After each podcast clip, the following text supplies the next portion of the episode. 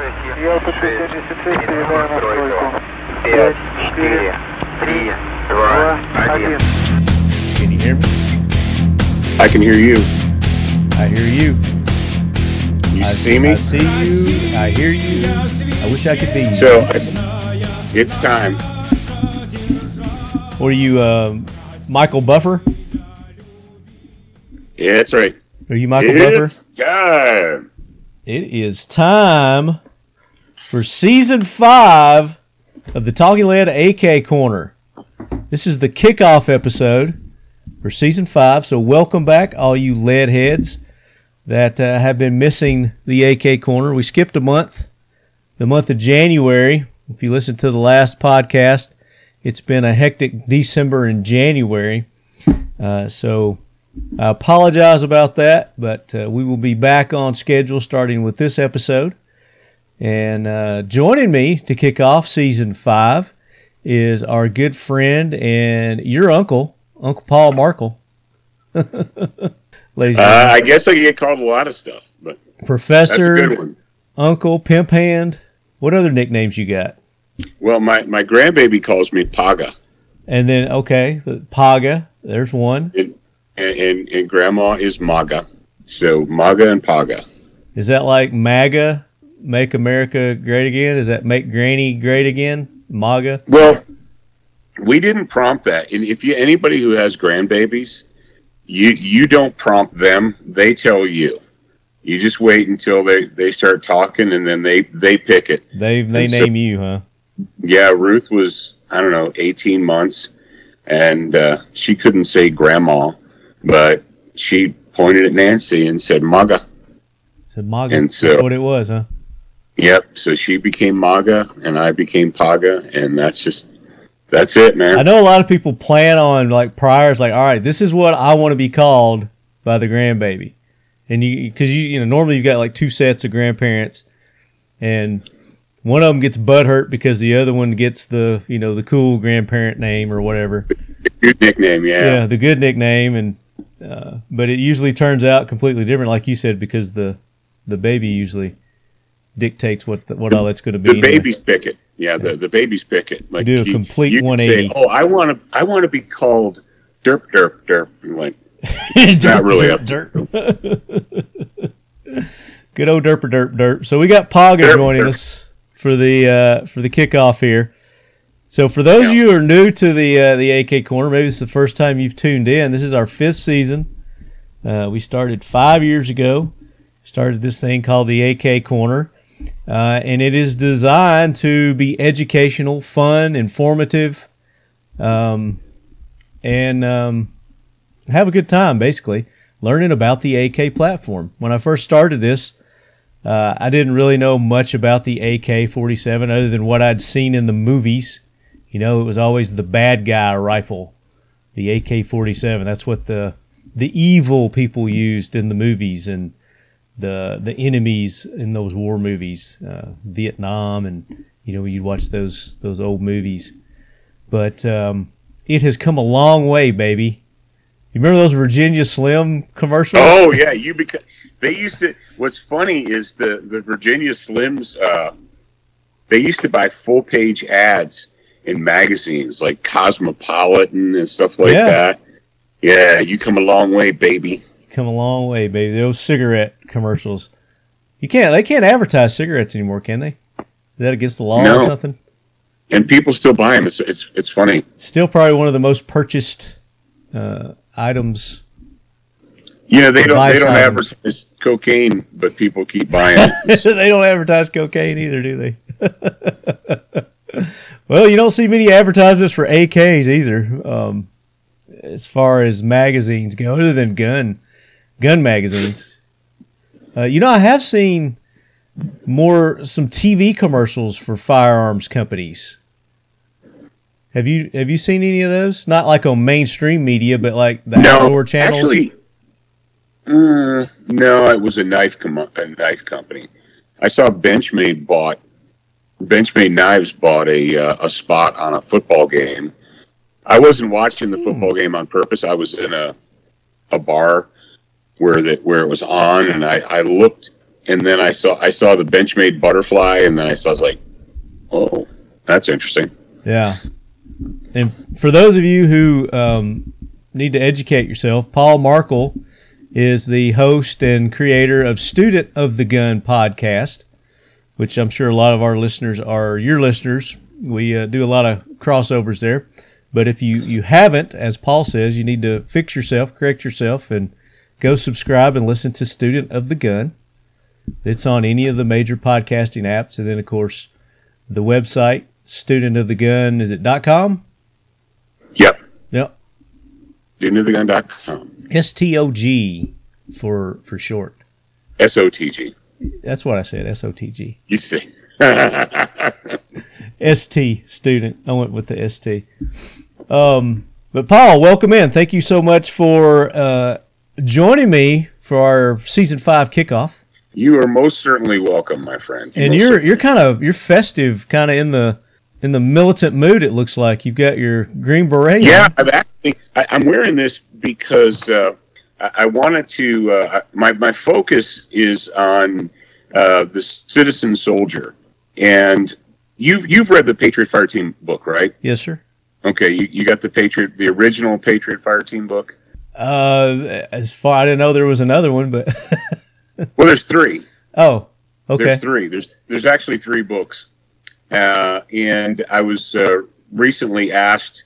They said, would, would would you consider taking the three books and just compiling them into one volume so that somebody could purchase just the one thing? Yeah. And I said, okay. Uh, I'm a writer. I can do that. I have the I have the capability. You have to, the uh, technology. we can rebuild have the, we have the technology. We have the capability. We can rebuild him. So little Steve Austin, Six million dollar man. Google it. Yeah. you know, all right. Quick aside. I I grew up watching that. Right. Oh, I did too.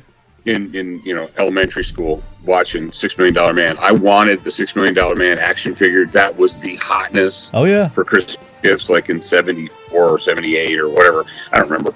Uh, one of the, it might be Paramount Network. One of the uh, the app television networks. Uh-huh. They they went into the vault and they dug out the Six Million Dollar Man. Really? So you can watch them now. They're terrible. They're terrible. Isn't that the Oh. case for most of those old, you know, we, we grew up with the TV shows? You go Oh. back and you watch them now, and you're like, oh, how your, did your I? memories? It just my memories were destroyed. Uh, But at the but- time, that was oh, that was cream of the At the- crop, baby. at the time it was crazy because you know it was science fiction. It was the what if we took an astronaut who crashed and made him a bionic man, and you realize they the first episode was released in '73. Really, 1970. So it's been 50 years. that explains, I guess, why um, I didn't personally have the toys, but my I got two older brothers, and I got Mhm. their hand-me-downs. You know, so they had the Six Million Dollar Man, the big. Uh, I don't know, they were like. 20 inches or something. Yeah, they were the Yeah, big. the one that was the size of, a, of an old GI Joe, Yeah, they they and that's like what. the I- real GI Joes. And he had that hole in the back of his And- head to where you, could, look, through, the his, back. Yeah, his bionic eye. you could look through his bionic eye, and he had the. You could roll it. They had the rubber sleeves, Yeah, and he had the the bionic chips in his arm and his legs and stuff. his oh chest. yeah, he, the His- red tracksuit. oh yeah, that was Yeah. that was classic. And then his enemy, that that robot that you could change the faces on it. Oh yeah, I don't even remember Yeah. that guy being in a an episode, but I guess he was. I don't remember. I don't remember that, but I remember Oscar Goldman, his, his Oscar Goldman, yeah. his boss.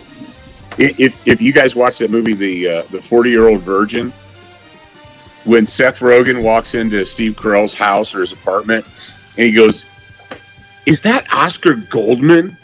Do you have Steve Austin's boss on your on your shelf?" And he said, and he's like, "He's worth way more than than the original, you know, whatever." So I went on eBay and I looked, and Oscar Goldman is not worth worth more than if you've got a Steve Austin in the box, it's worth thousands. Yeah. Oh, I can imagine. Yeah, I didn't even know they made an Oscar Goldman. But He was anyway, never he anyway, was never so- one of our sought after action figures, I guess.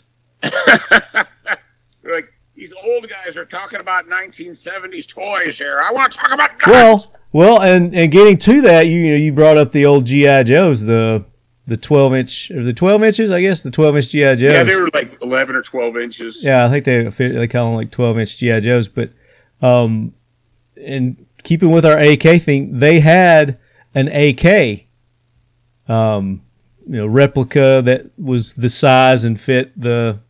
Yep. And I I remember having that. Um, again, it wasn't mine; it was my brothers. They all had the you know the twelve inch GI Joe, so I got the hand me downs. I never got one of my own. And they had the the one where you could pull the string in his chest and he would talk. Um, Yeah, they had a they had a variety of them, and because that was that was in the Vietnam era. Yeah, they had all like Vietnam era weapons and kit and gear that they Yeah, they came had- with. Uh, uh, GI Joe had an, an M14. There's Yep. an M14 that he had, and, and all that stuff, and a 45. And yeah. so let's let's talk about Citizen Soldier. So anyway, Citizen Soldier. That's what all started this. Yeah, so uh, no, I, I what I'm doing right now the is I'm taking the original Patriot Fire Team manual, the equipment guide, uh, and the mission planner, putting them into a trilogy, and the uh, in order to give the audience something new, something fresh, some brand new material. Uh, I wrote a new foreword called basically the Citizen Soldier Examined talking about the concept and the idea. And in the United States, you know, if you're a gun person, it it's not really new to you or it's not really unique or, or whatever.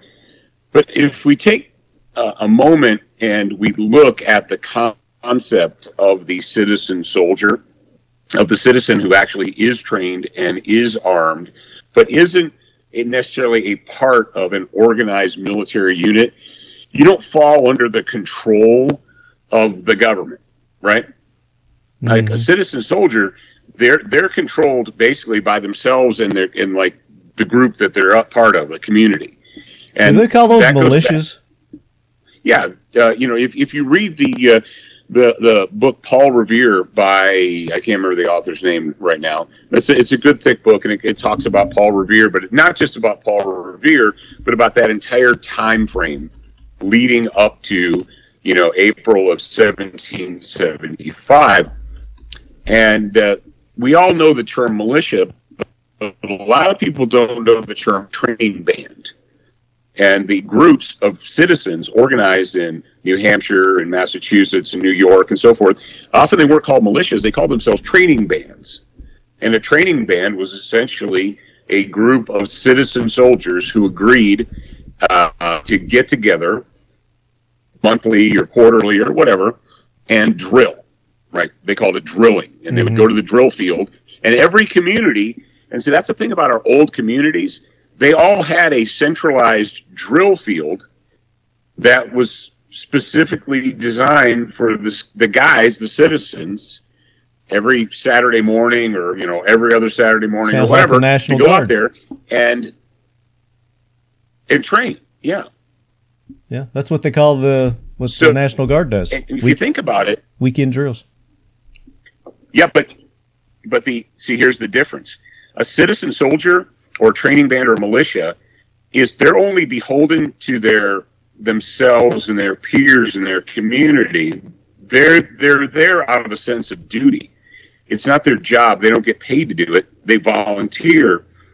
And if the king or the lord or the, you know, whomever tells them to go do something that is against their conscience, they don't go. They don't have to go. They're not obligated to go. So the citizen soldier, you say, yeah, duh, that's pretty common. Actually, it's the exact opposite. If you go back in history, you know what's what's other than the United States, what's one of the most famous examples, Marty, of, of the citizen soldier? Other than the United States? There were 300 of them, and the 300. They, they did Oh, movie the, the Spartans. the Spartans. So in Spartan culture, they had they encouraged the idea of the citizen soldier. You know, when you were when you were a kid, if you were a physically fit young male, you it wasn't ah maybe you can do this if you want to or if you're interested in it. No, it was considered duty, and you you wouldn't even consider not training and not participating because Yeah. it would be shameful. But in the in the world in which we live, most kings, emperors, lords, what have you, they they're not down with the idea of the citizen soldier because what happens if you train all of your adult men in and arms and they are armed and they have arms on them and they decide that as you as the king are screwing up or the emperor or the czar or the whatever Or the president? well they don't like that or the president or the governor Yeah. they don't like that. They don't like that crap. So generally, and you say, well, how do they fill their armies? Well, they would wait until they were getting ready to invade Persia or Egypt or wherever, and they would draft their conscription, right? They go out amongst the peasantry and they're like, here's the deal, peasants, you're going into the army and you don't have a choice. Here we go. But they were under the control of the king, the lord, the whatever, and they had to do what he said, whether they morally agreed with it or not. You see, that's the the the big difference between a person who's active duty military and a citizen soldier Mhm. is the citizen soldier is not obligated to violate their own conscience. Now you say, you know, if you're active duty military, you, you might say, well, yeah, I'm not either because you know when I when I went to basic training, they taught us. They said, hey, uh, these are the rules of war, the articles of war. We actually learned about the Constitution in basic training. We learned, and uh, we were told that following orders is not an excuse to violate the law. So if you violate the law, the rules of war, the Constitution, just because someone told you to do it and you did it, that's not a free pass. Yeah. You know, we had that are we- here in the United States called the draft. Yeah, we did for a long time. Because we, you know why? Because we lost our way, Marty. We were founded as a nation of citizen soldiers, and then what happened? Civil War. The Civil War? I was, just, I was They thinking tried if there to was do something before that, but I guess the Civil War, yeah. Yeah, uh, and if, if you kids who went to public schools and didn't learn much, look up the New York draft riots. See how many people died. Died. Like you know, they're they're spending they're going to spend hundred billion dollars investigating the nine the, or the January sixth insurrection, uh, where the only people that were killed were killed by the state. Look up the draft riots. It was in um, 1863, sometimes referred to as the Manhattan Draft Riots, and known at the time as Draft Week, were violent disturbances in lower Manhattan widely regarded as the accumulation of white working class discontent with new laws passed by Congress that year to draft men to fight in the ongoing American Civil War. The riots remain the largest civil and most racially charged urban disturbance in American history. How many people died? Um, A lot. let's see if it gets to that here pretty quick. Uh, 120, about 120 is what it says. Official death toll. 120 deaths, and and uh, we're going to spend 100 billion dollars on the January 6th insurrection. But I bet you 99% of your audience didn't learn that in school about the New York draft riots. Uh-uh. I don't know that I did. Yep. Well, let's get back to your books. So you're doing these books. All right. So the book. We got off topic a little bit there. Um, Yep. Oh yeah. also a historian, I- If you uh, which well, is why he's called at the, Professor uh, Paul. The the equipment guide. Uh, I, I talk about uh, you know you get down into the into the weeds into the nitty gritty uh, about uh, arms and, and what should your what arms should your team possess and so on and so forth and essentially you've got it broken down in the United States to to two central platforms um, the AR platform and the AK platform and Oh, you know who's rolling in their grave right now? Oh, oh Jer- James yeah you just said hates that term. platform. he hated the term platform, but uh, what you know, I, I got to use it. You know. It's okay. You But smack you- my wrist when I say it, so I got to smack yours. Oh, oh, I know, I know, I know. Um, and I and I you know I do it loving, lovingly and I know. But I know.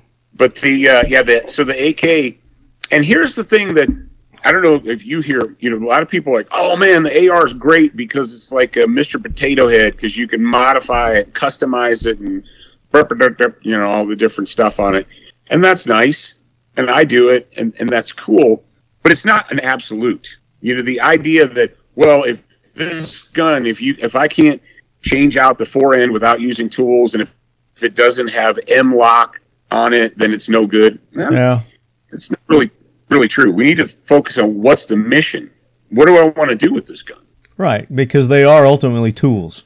That's right. And what what what uh, what configuration is this tool going to get you the best success for the job that you're trying to accomplish? And you know, at the time when the AK-47 was designed, you know, it was designed around the 7.62 by 39 bullet, and uh, for that round, you know, the rifle was made, and that's where we got the the AK-47. Mikhail Kalashnikov back in 1947 of course, he, it was before that when he actually designed it and, and testing and, and did all that. And you guys can go back to listen to previous episodes. We've done the history. I'm not going to do a history on on our season five first episode here, but just to introduce new people that are just getting into the AK, it does have a rich history and it has been around for many, many, many years. And the design is basically the same. The design hasn't changed hardly any since the original AK 47 design, the AKMs. You know, they went from forged to to uh, to milled receivers or milled to um, um, Stamped. stamped. Thank you, uh, receivers, and uh, you know that's that was probably the big change that they made, and they did that for you know they wanted to make it lighter, easier, cheaper to produce, and um, you know for the most part you, you don't get much difference between a a, a stamped and a milled. Um, and that's what you see most of the AKs today, especially the American mades. Um, I don't think there's, I don't know, is there any American company that's doing a a milled receiver? I mean, I, there might be one Well, or two. Uh, yeah, yeah. Uh, the was it the C thirty nine, the Century C thirty nine. Yeah, but they don't make that anymore. Well, they did. Yeah, but yeah. Yeah. Century did for a while. They were making uh, milled receivers, uh, and and the truth is they were really good. Uh, they were really well made. And one of the things you can do with a milled receiver is you can flare the mag well. hmm And if you've ever used a, a stamped receiver and you're changing mags, then somebody hands you a milled receiver with a flared mag well, it's almost like it sucks the magazine right in. You know what I mean? Yeah. It's just Yeah, it's like an. AR flared magazine. It just it helps with the feed like, and wow, that that was fast and cool. But you pay for it because a milled receiver weighs about a pound more than a stamped receiver. yeah. So it there is the added weight. So if you don't want the weight, you get the added weight, you get the added durability, uh, arguably um, between between the two. Uh, but yeah, um, we were going to talk American manufacturing with Palmetto State Armory today, but uh, due to scheduling conflicts, that's not going to happen. Uh, I know that uh, we made a post, and several of you had had posted some questions for them, so we're going to try to get them on in another episode and uh, get your questions answered. Um, but we're still going to do giveaways today. So as as we normally do, uh, I'm going to go through those people who participated. And uh, Seal One sponsors the Talking Lead AK Korner. We're going to be giving away one of their uh, cleaning packages for one of you lucky listeners. And, and Mission First Tactical, also sponsors of the Talking Lead AK Korner. We're going to give away one of their awesome dump trays. Dun, dun, dun. And if you listen to our previous just normal episode, we had uh, from Seal One, we had Dwight Settle on, and they've got a new complete uh, gun cleaning kit that has the tools. Also, they've started uh, manufacturing their own cleaning tools. So you got your cleaning rod, the handle, um, uh, and tips. So they're going to start making those kits. Those aren't available yet, but once those become available, we're going to give away uh, some of those to you listeners uh, as well. And of course, Mission First, you guys heard if you've been listening to our Shot Show episodes that we've been dropping. They released at Shot Show. They've got a new magnetic holster. It uses magnets for the retention, so you don't have those screws and and you know those little rubber things that go in with, for the retention. Uh, you know how you you ever been to the range, Paul, and you see all these little uh, washers and screws where you know they come loose out of people's holsters and you know they're just laying around, or you. I'm sure you've experienced yourself where you're like, hey, what the hell, my holster's loose. You know, you lose a screw. Their magnetic retention system does away with all that, so you don't have to worry about those screws anymore. It's pretty cool. Did you have an opportunity to see it? No, I didn't, but that's interesting. Yeah, I don't have one yet. They haven't sent me one yet, but um, it's it's pretty cool. So it's at the you know where your uh, muzzle will go in toward the bottom of the holster. There's a a guide rod that your barrel will go through, and then it goes right in down to the magnet, and then the magnet. It's like a 12 pound retention holds it in place. So it's pretty cool. Pretty cool. stuff. Interesting. Yeah, pretty interesting. Uh, and then they also came out with their belly band holster.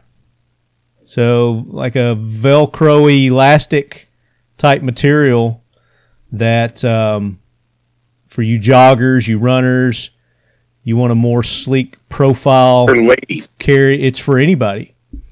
For for men, I, I've noticed that that a lot of the because women's, you know, men's clothing are made for function, and women's clothing is made for fashion. I guess.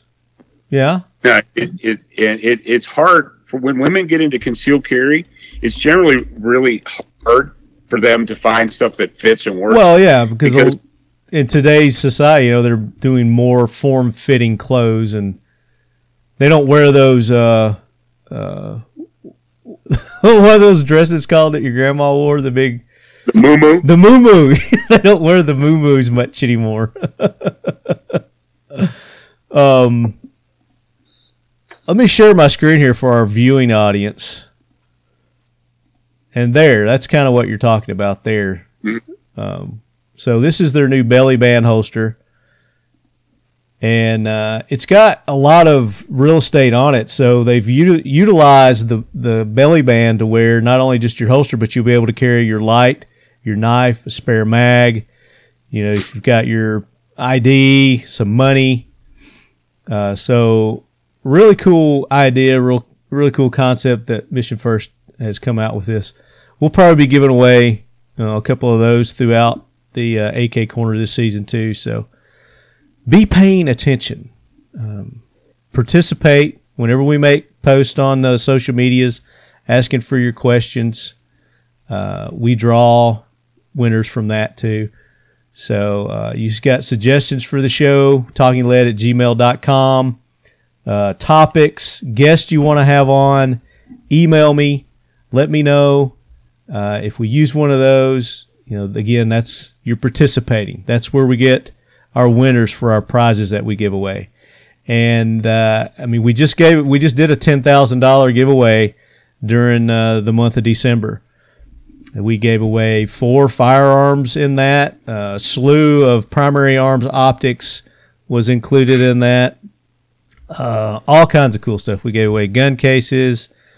Uh, really cool, fun giveaway. So make sure you're watching our social medias, keeping up, participate, listen, and win.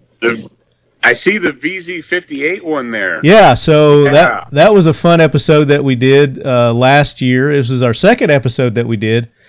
Uh, we talked about the Czech VZ58. Paul was on that episode. We had uh, Curtis Halstrom. So that was that was exactly one year ago. It what wasn't it? February fifteenth. Yeah. So right at it, definitely.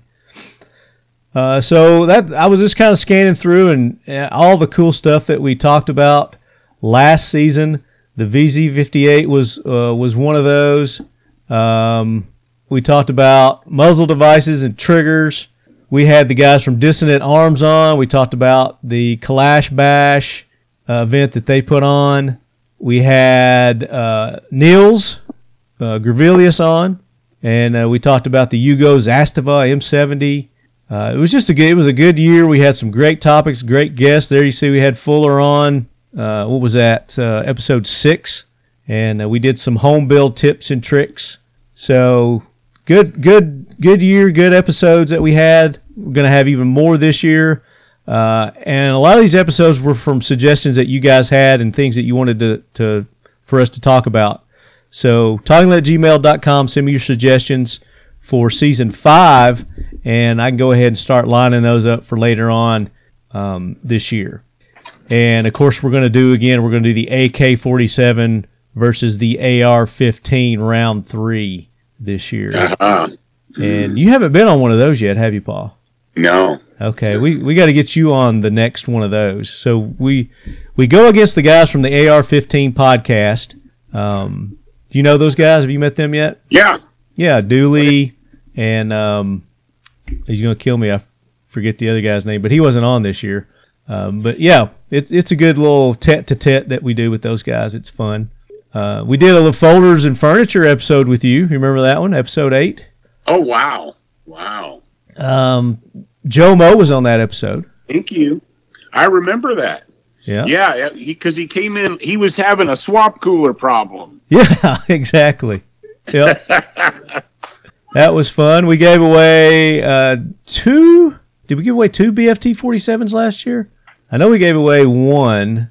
Oh, and then we auctioned off one with Sheepdog Impact Assistance. So we raised Yep. some money for Sheepdog Impact Assistance. So appreciate all you lead heads that uh, took part in that. That was a uh, Oh man, good fundraiser. I meant to get up with him at Shot Show and I didn't. I'm a jerk. What happened? Did did he come by the booth? Who? The the the uh, sergeant major. Oh, Sergeant Major. I don't. He didn't. I don't think he came this year. Oh, okay. Yeah, I don't think he made it. Yeah, Lance. Yeah, Sergeant because Major we, we did the show right before Shot Show in December, and, and I, I I sent him an email and I was like, hey man, we should talk at, at Shot, and you know how that is. Yeah, that doesn't always happen. But yeah, so it was a good a good year, um, and then, like I said, our plans for this episode kind of got put on a hiatus. So Paul and I are just kind of kind of winging it right now for this episode. so I apologize. You know, shit happens, and you know, then we're stuck to improvise, and that's what we're doing right now. Um, what about? Let me go to some of the questions here that you guys did. say. maybe there's something that we could we could go over. You and I. Yeah, if it's about manufacturing AKs, Yeah. Yeah, we're going to be. Is heat treating more critical in AK production than AR production? Well, what is the greatest learning curve in building AK rifles? uh, Rifles after primarily building ARs. Well, it's there's nothing, and for one, you're not building. You're putting together ARs. Well, see, yeah, that's the thing is people are like, oh, you didn't build it, you just assembled it. I'm like, okay, I, I don't have a forge. I can't ream barrels and Yeah, but I mean, people know we know we know what you're talking about. So yeah, I'm not going to beat somebody up if they say they built an AR. You know, right. I say the same thing. I've built. Well, that's like say if somebody says they they they they built an engine for their car. They're like, I don't imagine that you smelted the metal and poured it out and forged it. Exactly. You got the parts and put them all together. yeah, exactly. So I'm not a purist in that sense. If you say you built an AR, I, I understand what you're saying. Um, if you say you manufactured one, then that's you know that's different. it's a little different, but uh, Yeah, you can't say that. You'll get in trouble. That's true. Might uh, government might might come after you. Um, the greatest learning curve. What would you say the greatest learning curve in building an AK versus an AR is? Um, again, you got to know the parts, different parts. I- I'll tell you. I'll tell you this. That you know, you can. I, I've I've replaced triggers. You know, I've switched out trigger groups in AKs and and all of furniture. I've swapped out stocks and fore ends and grips and all that, and that's all pretty straightforward and easy. The it's the trunnion barrel gas system assembly that you don't just do at your workshop. You know what I mean? You don't just do it at your workbench yeah, or your kitchen table. Uh, that needs to be done under the watchful eye of a professional. You know, that was the that was actually the uh, sadly the the uh, the Achilles heel for our buddy uh, Brian at Occam Uh huh. for his sight tower was you couldn't do it at home. Yeah. Yeah, it, it, it's a fantastic idea. It's a genius idea, but it's got to be installed by somebody, a professional Who has with a tools? dedicated manufacturing facility. Yeah. You, you can't do it at your kitchen table. Mhm. Uh, the truth is, with an AR, if you had parts, if you had all the parts and the the appropriate tools, you know, like a barrel wrench and stuff like that. But if you have all the parts, you can. Uh, you don't even need a vise. It's nice to have a vise, but you don't have to have one. You could do it on your kitchen table if you needed to. Well, it's the tools that you need, I guess, would be the biggest learning curve because you need more specialized tools for assembling an AK than you do an AR. Especially because Yeah, you got to press that AR barrel in, you got to have a barrel press. And if Yeah. you don't get a receiver that's already um, folded and you know riveted, then you know there's more tools that you're going to need because you're going to need to bend your your receiver. So you're going to need a tool for that. You're going to need a rivet tool, you know, to put your rivets in. So a little more involved, quite a bit more involved in building an AK than an AR. Which is kind of funny because people look at the a the AK and they assume that it was built by peasants in in caves. You know, Yeah, they're like, oh, that's that's just a that's a, a piece of crap, and they just built it in a cave. I mean, it's like peasants built it in a cave, and like actually, it's not. That's not really the case at all. Uh, Um, it's a highly uh, engineered piece of equipment. Oh yeah, Kalashnikov was no fool. He was, he was a smart dude.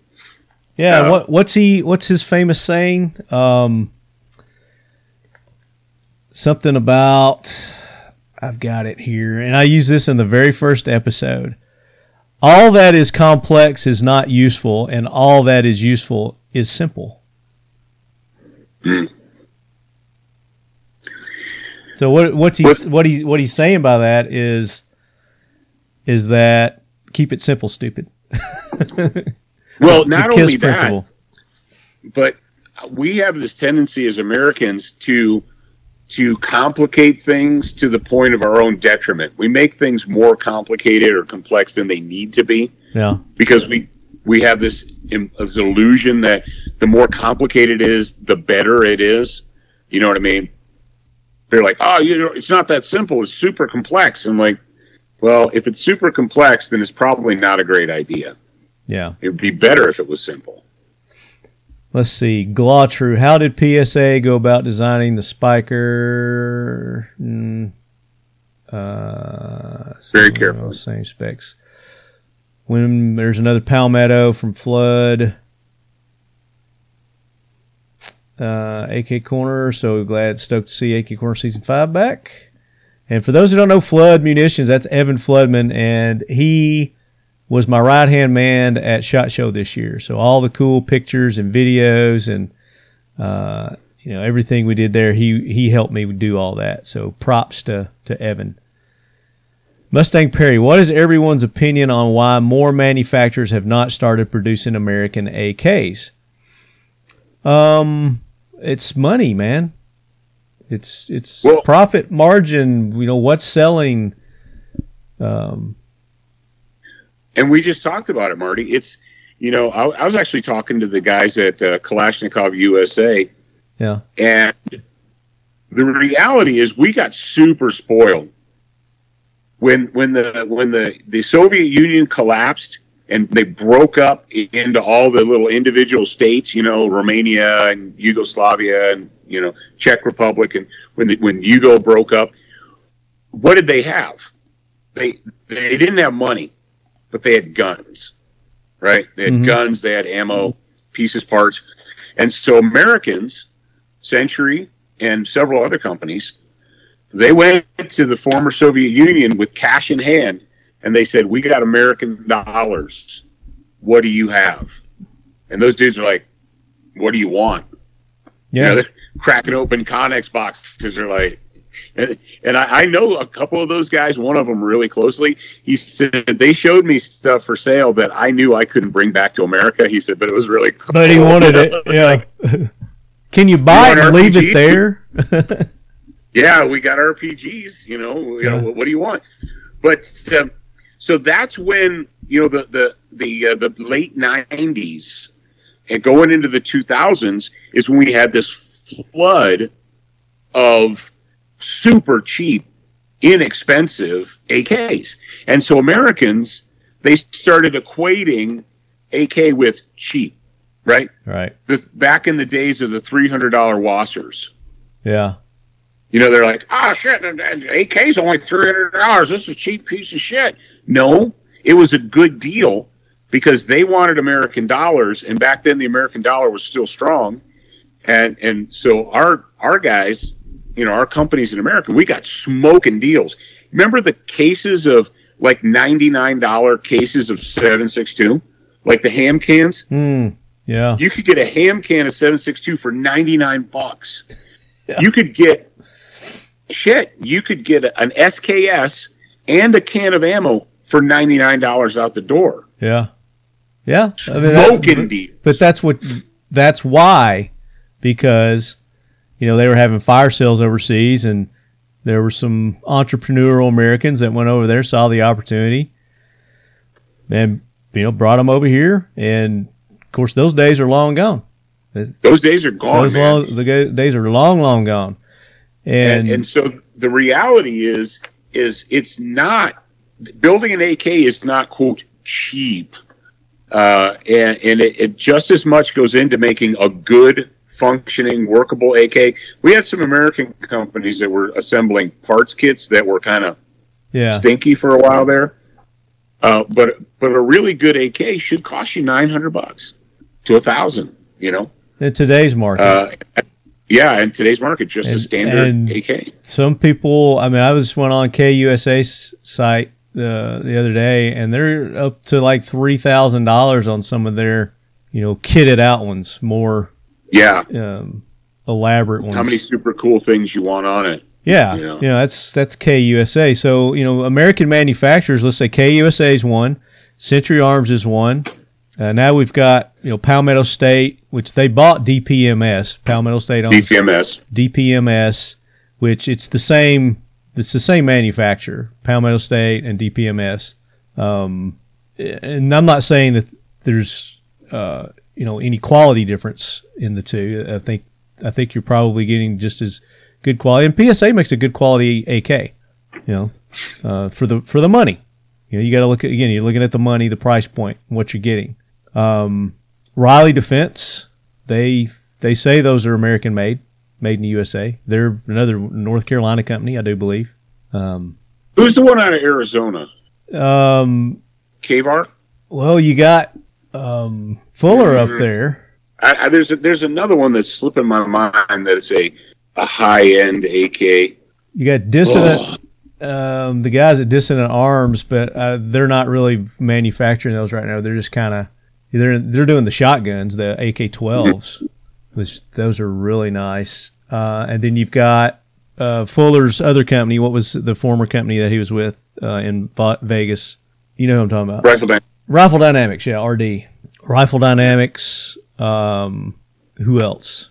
There's there's a there's a few other ones, Yeah, but those Well, are the the big Cadillac- ones right there. the Cadillac of AKs or the Mercedes Benz of AKs or whatever you want to call it is the Occam. The ODS 1775 is it's the you know Cadillac of a of American made AKs.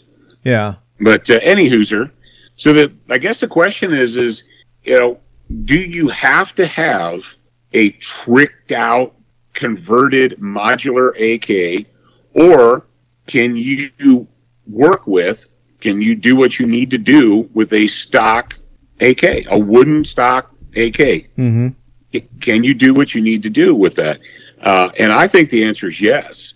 As a matter of fact, I think the answer, if you're going to be a an honest individual, if you're going to be honest with yourself, what I would do is I would get a stock AK first, go to a go to a two day class, you know, like a, a fighting rifle class or whatever, and then on the when you come out on the other end, then you'll be better versed. You'll be better able to say, okay, it would have been better if I would have had blank, you know, whatever, a different pistol. Well, grip, that's that goes with blank. anything. You know, you're not going to know what you need until you go and find out one why you need it. What what are you using it for?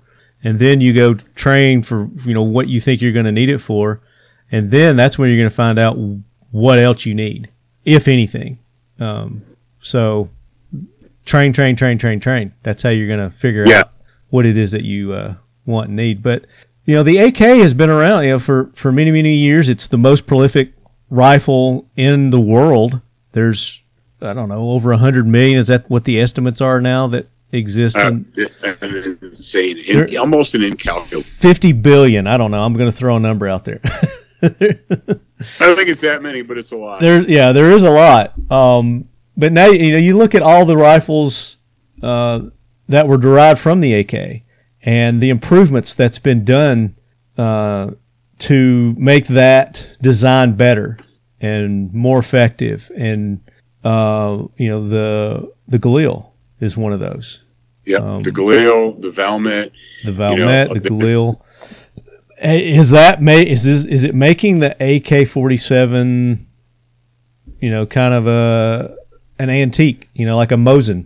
Is is it is it one day going to be looked at like a like a Mosin? You know, the gun, Well, I mean- technology. Look at where the Russians are now. They're like what uh, are they? 105. I think they're on 105 now. They just I can't even keep up with all the numbers anymore. yeah, You know, uh, the AK 100, AK 105, AK 104. You know, all these different things. And and and the you know the the hardcore, the purists and the geeks know they're like, no, the four is this, and the 105 is this, and the 100 is this. I'm like, okay, cool. Um, yeah. I don't I don't know the difference in all those. Just right off, I, I would have to look them up. But yeah, so I, I mean I don't know. You know, they're constantly improving, and and you know at some point it's going to be something different. You know, it's not going to be the AK anymore. But um, does does that make it you know any less desirable? No. You know, it's still one of the most sought after, especially in America.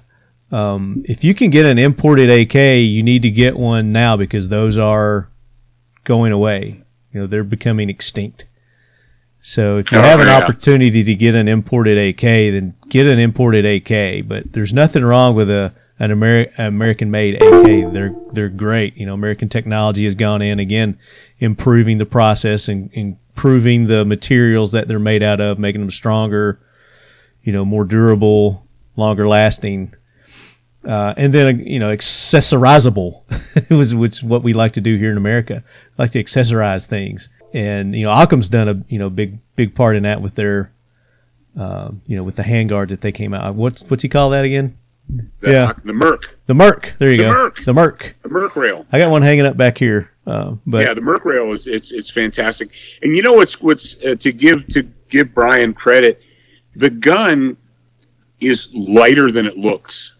oh yeah, When you look at it, you're like, "Ooh, that's that's that looks like a big rifle." Or so it's going to weigh it- it 15 like- pounds. yeah, yeah, it looks like it would be heavy, but then you pick it up and you're like, "Whoa, this is not heavy at all," and it has really great balance to it. So Yeah. yeah, he's doing a lot of really good stuff up there in, in Idaho.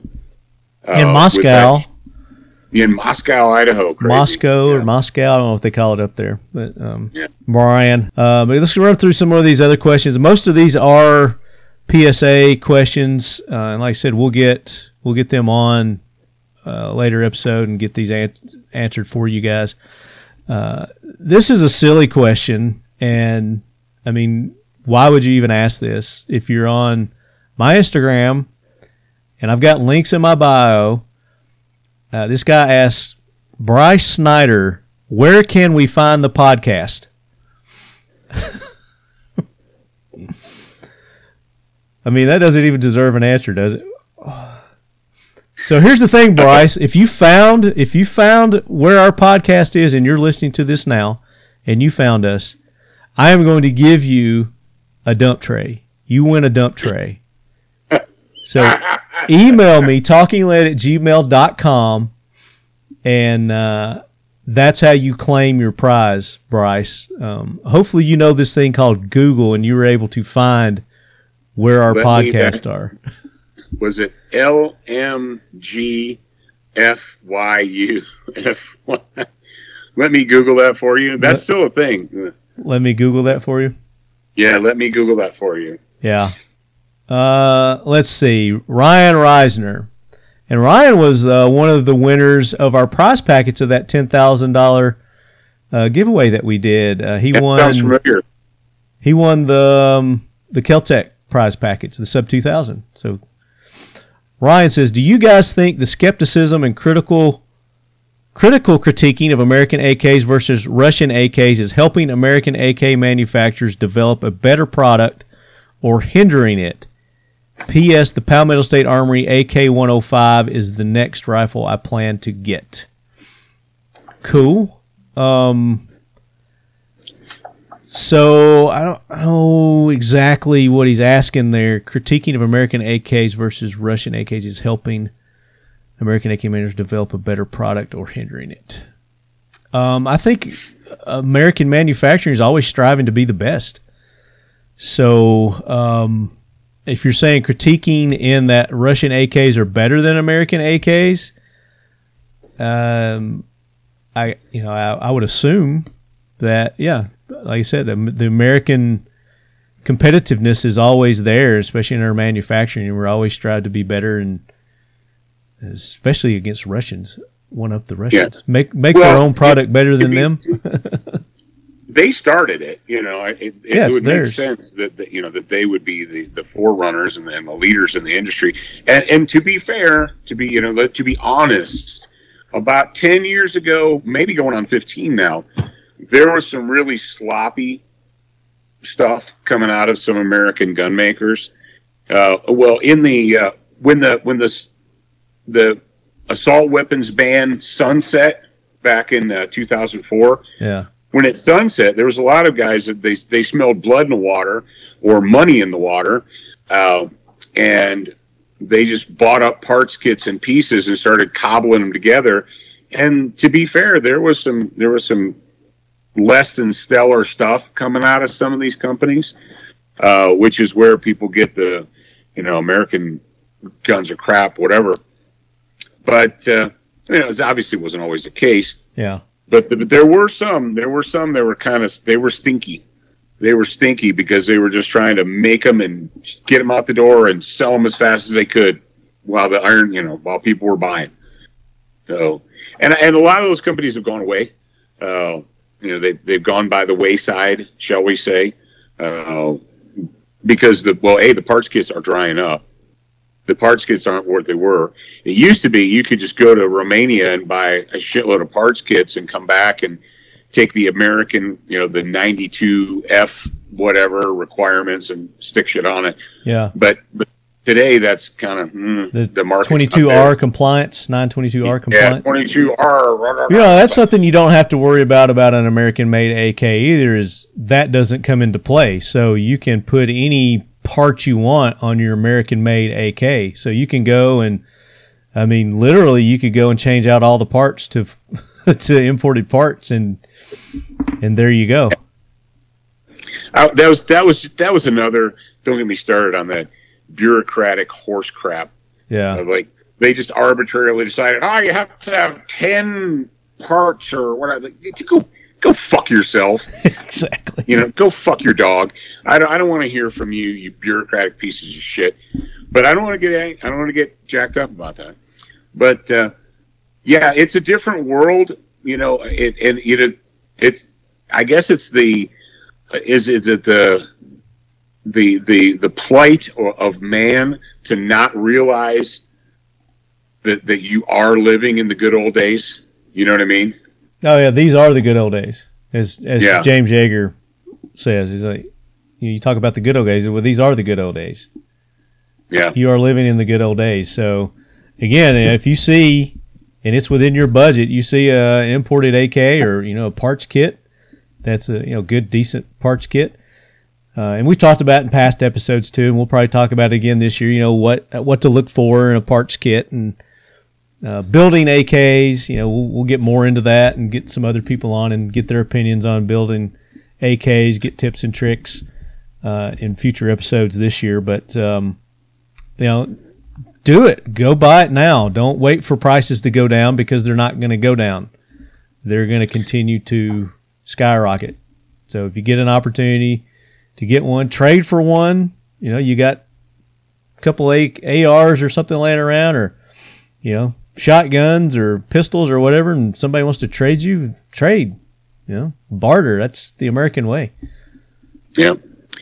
And you know, the with the ammo thing, we got really spoiled with all this super cheap surplus ammo. Yeah. And I, I was kind of polling the manufacturers and importers and stuff at, at Shot this year. And uh, what they told me is they're like, look, we're there'll still be some import stuff. They said, but the the the days of the the, the bargain basement, the super good deals on surplus ammo are over. They say they're they're pretty much over. We're not going to see those again. Yeah. Yeah. I don't know. You never know with the ammo. I mean, there's so much ammo still in those other countries, and Yeah, but right now the Ukrainian war, that all right, the Russians aren't going to send us anything, and we can't get it from anyway because Joe Biden, uh, and the Europeans and the former Soviet states, they're they're stockpiling. You know, they're stockpiling because everybody believes that Putin is going to do a, a, a spring offensive. Yeah, That once mud season's over, he's going to do a spring offensive. Uh, so the Europeans are preparing for that. The the you know the Eastern Europeans, the the former Soviet states like you know the Romanias and the Czech Republics and the Slovakias and everybody who's a neighbor over there is nervous. All the neighbors of Ukraine are nervous, and uh, they're holding on to stuff. And I've also been told, and I think we talked about this when you were on our show, that um, the uh, the propellant powder manufacturers, a lot of it is getting uh, was being allotted to military contracts. yeah, So if you've got a company where the, if you know the military of X Y Z com- com- countries said goes to a Australian powder manufacturer and like w- this is how much we want, and it gets allotted to military contracts, that means it's not going into the commercial market, which means the prices aren't necessarily going to be going down. Uh, so, you know, we've been telling our audience since we got back from shot, look, if you're waiting for, you know, 10 cent, 9 mil, and 20 cent, 556 before you buy again, that's not happening. With inflation, with the war, with powder, the idea that I'm just going to wait until it gets cheaper and buy it, it's not happening, bro. yeah. If you need ammo, you need to get it. That's it. Because it's there. It might not be the price you want to pay for it, but it's there. Eventually, it's going to be back to a situation where it's not there. And then it'll be if you can find it, you're just going to pay whatever they want for it. Yeah. So uh, let's give let's give some stuff away here. Uh, we'll All right, away stuff away. that one guy. You know, contact me if you find us. Uh, you get a tray. Um, so for people who ask the questions, let's go to. I got to bring it back up. I closed it. How about the very first one that I came across there, which was the I think Raider two one four. What were some of the biggest growing pains in the process of getting PSA AK line current level?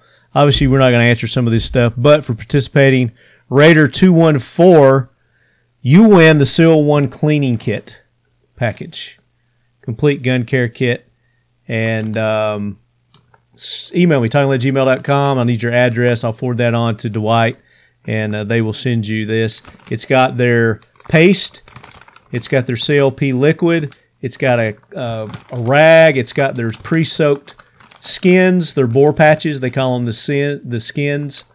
Uh, It's got a brush in there, um, so all your your basic cleaning stuff that you need for your rifle. Send that to you. Thanks to Seal One. Go to seal1.com. Use the code LEADHEAD. You're going to get 25% off anything there. It's gracious. Um, I'm going to go to email for our next winner.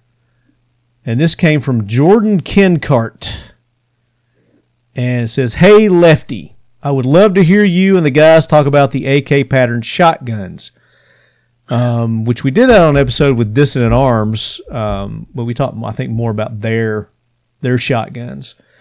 Uh, I think that would help bring a lot of folks into the AK community. I personally know countless people that picked them up about 10 years ago uh, when they sold for 400 again the good old days 400 to 600 dollars uh, and love them but are not your traditional tactical rifle crowd.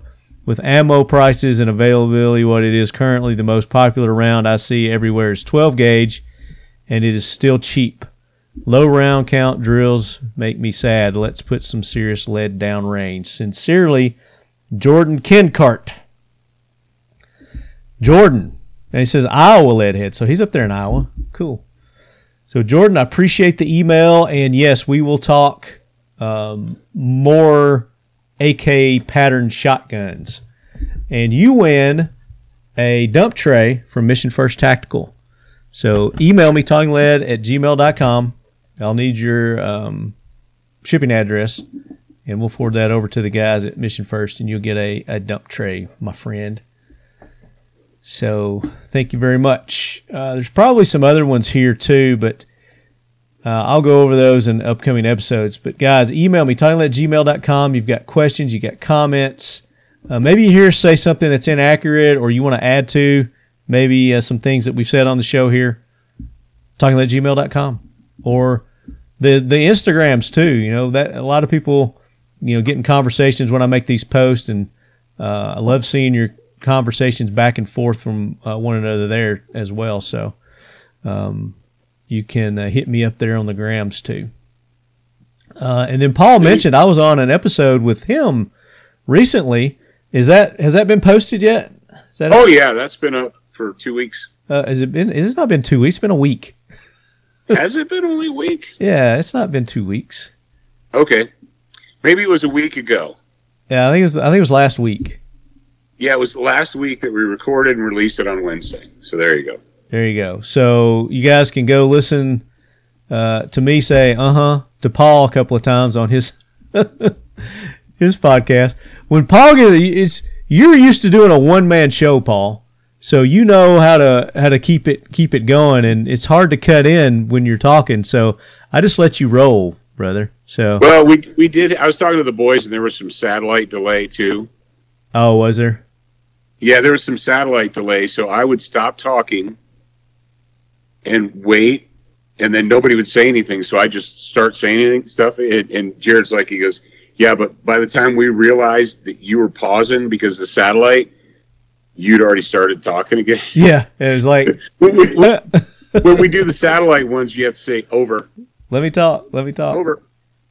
I, I just I just did a uh, a Vimeo uh, interview with uh, Kayla at uh, Talking Lead or not Talking Lead, hey, Tactical response. response. Yeah, and it was the same way. There was a satellite thing, so yeah, it, yeah, she would stop or I would stop and we'd have to wait. That's one thing we don't have here on Skype is we don't have a freaking delay. Have we ever had a delay? I don't think we've ever had a delay.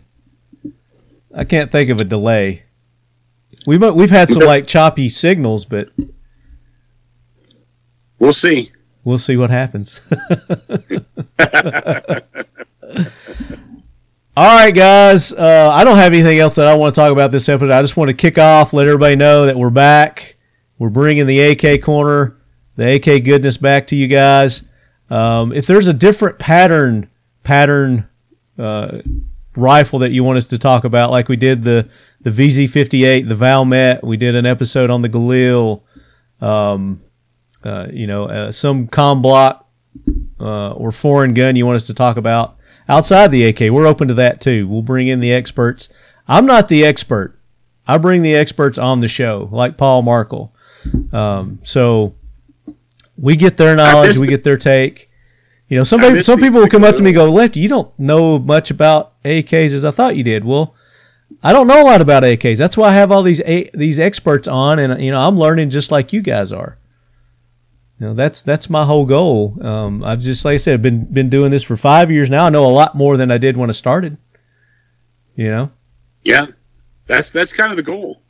that's that's It's- my whole goal. Is I, and I love so many other firearms too. You know, I like I love my ARs. I love my bolt actions. I love my shotguns. I love my pistols.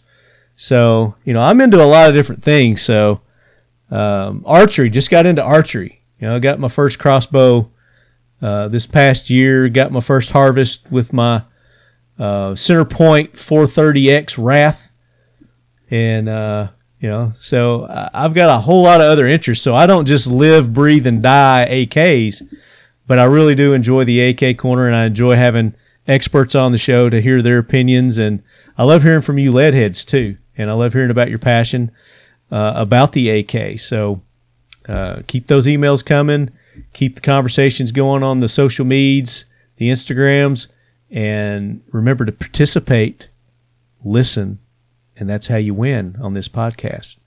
And I'm sure Indeed. I'm sure we're going to give give away just as many firearms this this season as we did last season. We gave away Let's hope. Here's hoping. gave away. I don't know how many guns we gave away between the the normal podcast, the AK Korner, and you know our just giveaway stuff. Uh, probably over a dozen. I don't know. I don't keep. I know I don't get any of those.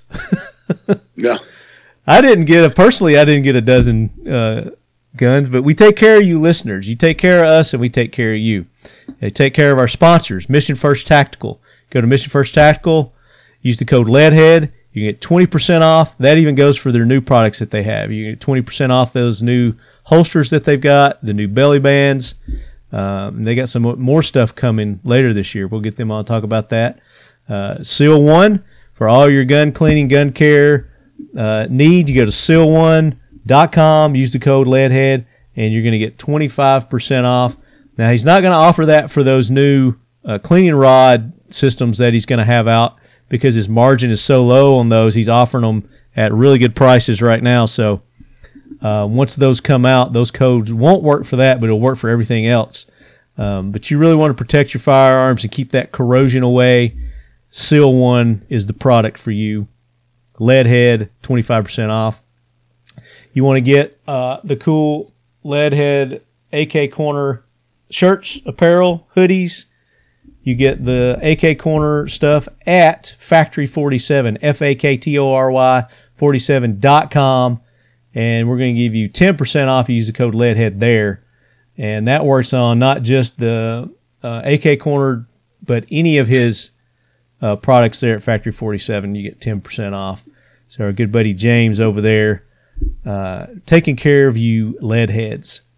Uh, and then go show IWI US some love. We still don't have a discount code for them, um, but maybe I can get one this year. So I'll talk to Jeremy, see if I can get a discount code from for IWI. Won't be for the guns, but it'll be for their swag and you know stuff There like that.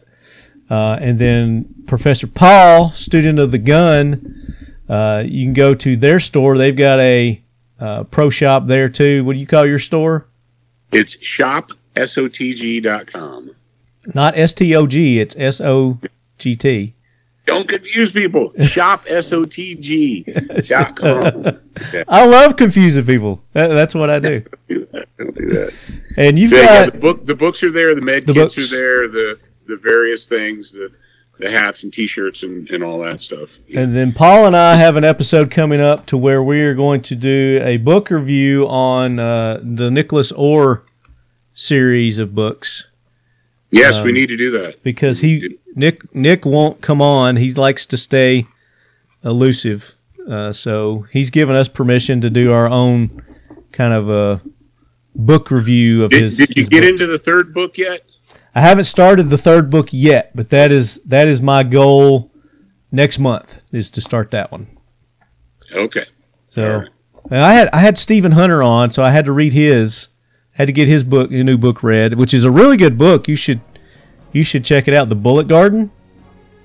Um, I listened to the audio version of. it. I don't have a. I was looking for the hardcover. I don't have the hardcover. It's uh, but it's set back in uh, World War II. You know Bob Lee Swagger from you know Shooter, the movie Shooter. You saw I'm the movie aware. Shooter. Yeah, so it's from the book Point of Impact, which Stephen Hunter wrote, and he's written a whole series of Bob Lee Swagger books. You know, famous Marine, fictional famous Marine sniper, um, Bob Lee Swagger. This is his dad, Earl Swagger. So it's a set back in in the World War II days, and uh, it's really good, really good read. I know you lead heads will enjoy it, so go check that that book out from Stephen Hunter. But Is is he as cool as Thomas Thrasher? um, Bob Lee Swagger, yeah, hmm He's Yeah. as cool. They're they're like they they would be buds.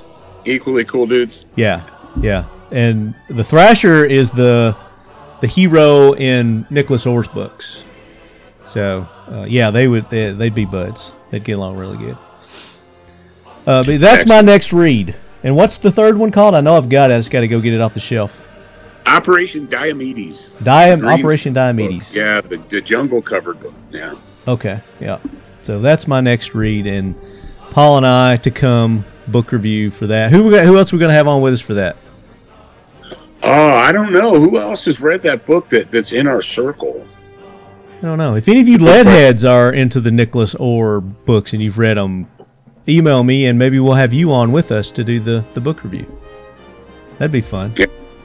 Get a, I know a lot of our listeners have, have you know bought the books and read the books. why don't we do that? Why don't we get You one of the? You know Dave Biggers. Yeah, I know. I know Dave. Okay, Big Biggers is a big fan. Okay. He's a fan of the Nicholas Orr books. Okay. Well, maybe we'll get him on with us. We maybe we, we should get him on if Okay. if we could. He, you know, he's in Tennessee, yeah, he's just up the road. just up the road. So Just up the road there. Yeah, absolutely. Would love to have Dave on. I don't think he's ever been on. That would be awesome. he's a good dude. Yeah. He's a good dude. Absolutely. All right, Leadheads, that does it for this stuff. episode of the AK Korner. Appreciate everybody tuning in. Uh, we're going to bring it to you once a month, every month. So be be paying attention, listening, and I'll be looking for your emails. And Paul, again, thank you for taking the time to be on. Greatly appreciate it. And No problem. and I'm sure you'll be on uh, upcoming episodes as well. So there you go, Leadheads. Until next month, go clean your AK.